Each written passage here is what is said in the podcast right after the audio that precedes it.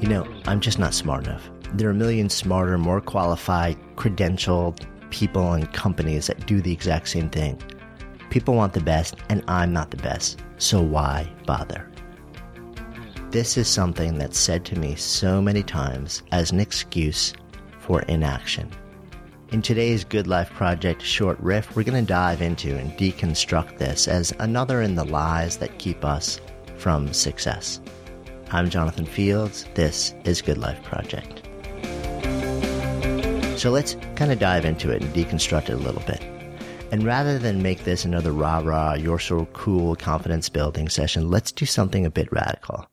So here's the thing. When you say, I'm not smart enough, there are a million smarter, more qualified, credentialed people and companies that do the same thing. You may be right at least about you not being the smartest fish in the pond. You may not, in fact, be the smartest, the most experienced person in your space. You may be a total newbie or somewhere on the path to craft and mastery.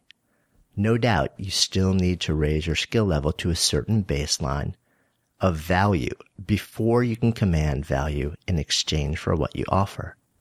But here's the reality about who gets the gig in the world of business the vast majority of the time, the win goes not to the smartest, but the most responsive person. The one who shows up first, the one who returns the calls or the text or the email, the one who gets the need and speaks to it. I cannot tell you how many times I've left a string of messages for a potential vendor saying, Hey, essentially, I've got money to spend and only one calls back. As an entrepreneur who's a bit obsessed with service and growth dynamics, I just don't get that. But guess what? That's how most people and businesses operate. Sadly, extreme responsiveness has become the exception and not the rule. So guess who most often really gets the gig? The one who shows me they want my business. Are there better people or vendors out there on a pure skill level? Very likely. But people don't buy skill in a vacuum. They buy skill plus care. Keep on honing your craft, building towards mastery. Don't think for a minute though that being on the road to excellence is a barrier to being paid.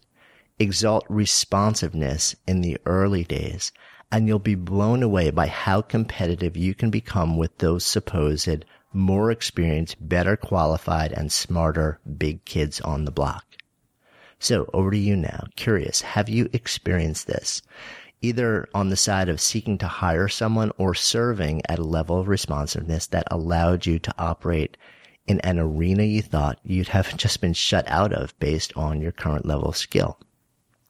Feel free to share your thoughts around social media. And if this conversation resonates with you, feel free to share this episode with um, whatever communities you think might find it valuable. And as always, um, we'd love it. I would love it. I'd so appreciate if it makes sense if you could head on over to iTunes and just share a quick review. I'm Jonathan Fields, signing off for Good Life Project.